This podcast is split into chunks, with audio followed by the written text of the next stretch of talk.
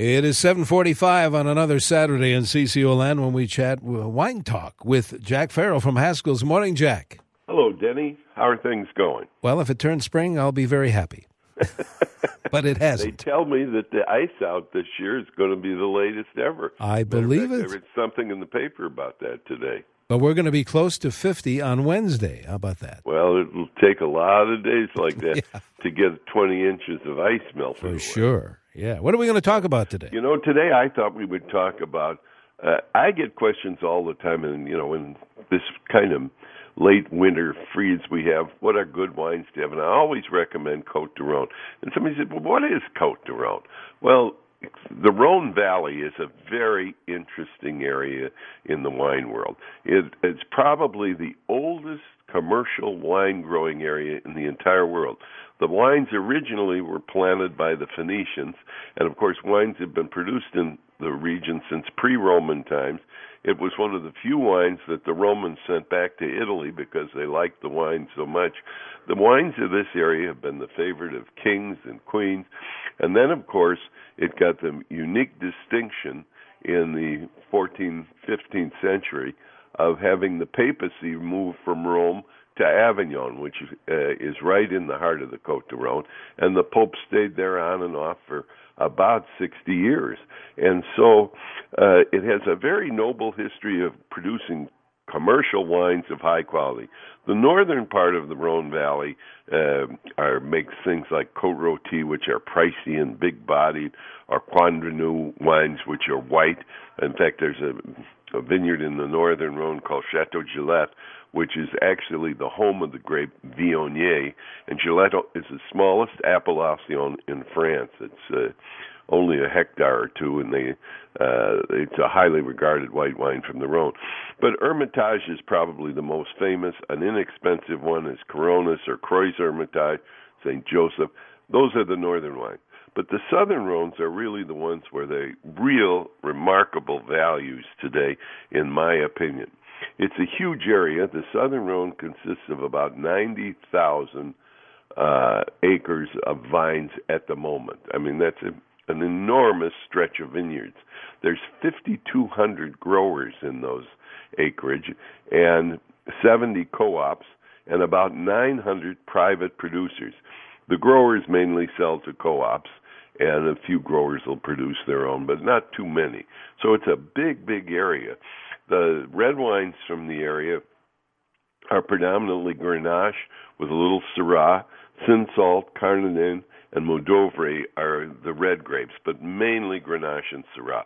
The white are Clairette, Grenache Blanc, Marsanne, Roussanne, and Viognier are the white wines from the area.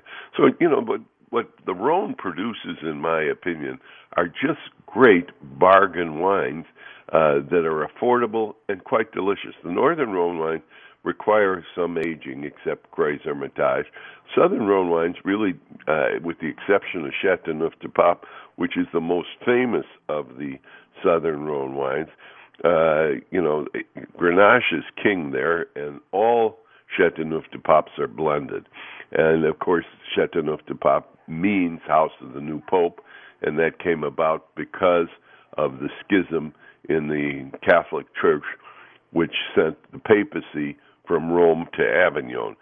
And uh, the growing conditions are very nice in the Rhone Valley. You know, they have very, very mild winters uh, because the uh, the mountains there uh, protect from the mistral that comes through Provence, those windstorms, which can be very harmful to vines. And uh, there, the Chateauneuf du Pape is without question the best wine of the Southern Rhone but it's big wine, and like I said, yeah, it, it, it's probably best when it's about six to ten years old. Uh, Chateauneuf du Papes have been known to live over 25 years, but uh, mainly the Rhone wines are meant to be appreciated in the first seven or eight years of their life, and they're wonderfully delicious.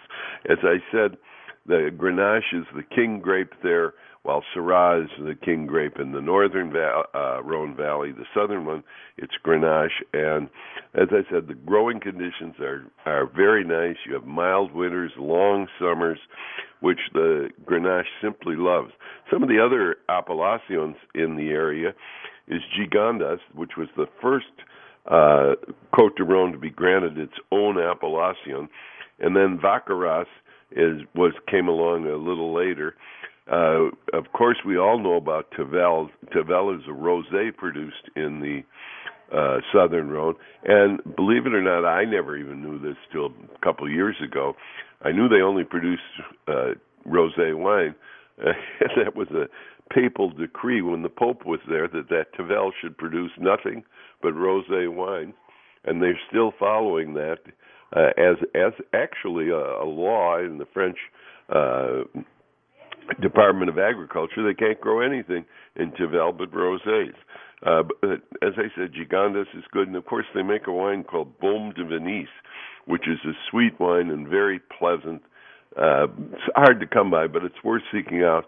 And they claim, you know, that uh, Beaumes de Venise is from Muscat, the Muscat grape, and it really is a, a terrific wine. You know, when we talk about uh, the Grenache-based wines, they're really just perfect to have with uh, almost any kind of food. I, I'm so fond of uh, Cote de Rhones that they're my go-to everyday wine because they're so accessible, they're drinkable early on. They really are uh, a wonderful wine. There's some good growers to watch for. Delas is one, Cabrières is another, Chapoutier, uh, Jaboulet, uh, are all good names to get in the, the Rhone Valley. You have to be kind of careful because, as I said, there's 70 co-ops and 900 producers of wine. Now, but producers don't happen to be all big estate owners, etc. Some of those producers produce maybe a thousand, fifteen hundred cases of wine. So you have to be kind of careful. Uh, while a lot of good wine is produced there, there's quite a bit of plunk too. So you want to make sure you know the property, or you at least know the wine merchant you're dealing with when you're buying a, a Cote de Rhone, because there's so uh, much variance between the top and, and the least. And, and like I said, the best part about the Cote Rhone is they're so affordable. You can really get a very nice um, Cote de Rhone for around ten bucks. And, and if you're willing to spend fifteen to seventeen to twenty dollars, you can get an absolutely superb one uh, that will absolutely dazzle you and your palate. Uh, the wonderful Cote de Rhone villages are are just the kind of wines that, in my opinion, are perfect for this sort of extension of winter we're undergoing. Uh, you know, they, they aren't springtime wines. They're wines that go very, very well with all sorts of foods. Uh, whether you're planning something very fancy or just something very ordinary, even burgers on the grill are pretty good with a good, well chosen uh, Cote de Rhone. And they make in the Cote de Rhone, unlike Chateauneuf du Pape, uh, Chateauneuf du Pape produces no rosé whatsoever.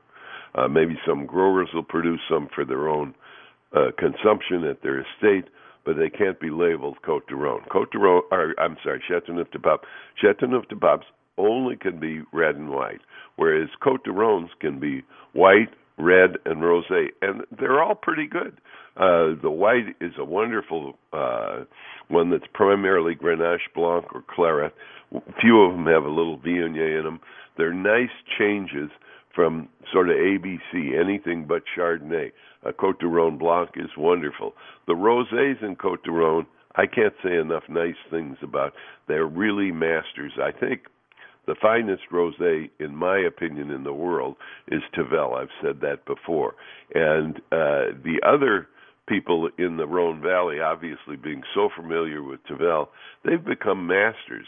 And in fact, I think they rival Provence. While Provence makes a lot more rosé than the Cote de Rhone does, the Cote de Rhones, in my own opinion, have a little more body and a little more flavor for a rosé than the Provençal rosés do. You know, they're lighter and and so you can have these Cote de Rhone rosés at, at this time of year. They're wonderful aperitifs, etc. Where those Provence ones are so light and delicate that I think they need to be drunk in warm weather. Uh, you know, sitting by the sea, and or as an aperitif in the summer.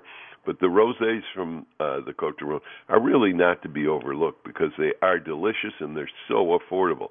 And then, of course, what they do best there is the Cote de Rhone red wines. Uh, they're masters, in my opinion. Uh, whether it's a co-op or it's a private producer, if you get the right one, uh, it'll dazzle your palate and your pocketbook. They're very, very reasonable uh, wines, and uh, I think they're worth seeking out.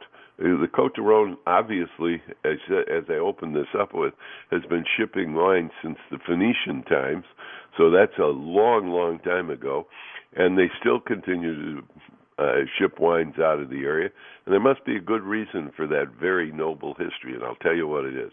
They make darn good wines in the Cote de Rhone. It's the southern end of the Rhone Valley, uh, and I think Cote de Rhones may very well be Mediterranean wines at their very, very best, at their apex. And don't forget, those wonderful little Cote de Rhones come in red, white, and rosé, and they're all worth trying. And best of all, they're all very affordable. Yeah, they really are, and uh, tasty as well. You can find a whole range of food that uh, that the Rhones will go with. Well, Jack, always some great information. Uh, folks, uh, maybe they're planning a little meal today, tonight, tomorrow, and they need some pairing. The folks at Haskell's will surely help you out. Indeed. The folks at Haskell's love to talk about wine, and the good news is, as of yesterday, their spring wine sale has started. And boy, I'll tell you, what a sale it is. In the Rhone Valley that we were just talking about, they have over 30 different Rhone wines on sale, and I'm sure that there's one to please your pocketbook and your palate in that large assortment of Cote de Rhones that are on sale at Haskell's. So folks at Haskell's love to talk about wine. As I said, today's their first day of the big sale. Actually, yesterday was, but today's really the big kickoff because every single Haskell Haskell store today is having a grand tasting where you'll taste lots and lots of your favorite wines.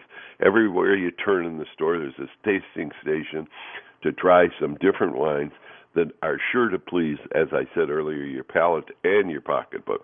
There's a Haskell's near you where you can save big dollars today, the first day of our sale in Bloomington, Chanhassen, Excelsior. There's a Haskell's in Faribault right off of 35. Haskell's Super Cellar up in Maple Grove, not to be missed. What a store. And Haskell's, of course, in downtown Minneapolis on Saturday and Sunday boast free parking. Haskell's at Ridgedale in Minnetonka, Plymouth, St. Paul's Highland Village, Stillwater, White Bear Lake, and Woodbury too. And if you can't come into Haskell's, go to Haskells.com or go to WCCO.com slash wine. Take you right to the Haskell's website where you can peruse our holiday or our spring catalog, 24 pages of wines from the world at great bargain prices. I, it's the sale of the year. Not to stop in today and taste your way through hundreds of different wines, and I'm sure you're going to find something that you'll just find you can't live without. Absolutely. Jack, let's talk again next week. Maybe it'll be a little warmer. I hope so. I'm going to look forward to that. All right. Thank you, Jack. Jack Farrell from Haskell's back next week with another wine chat.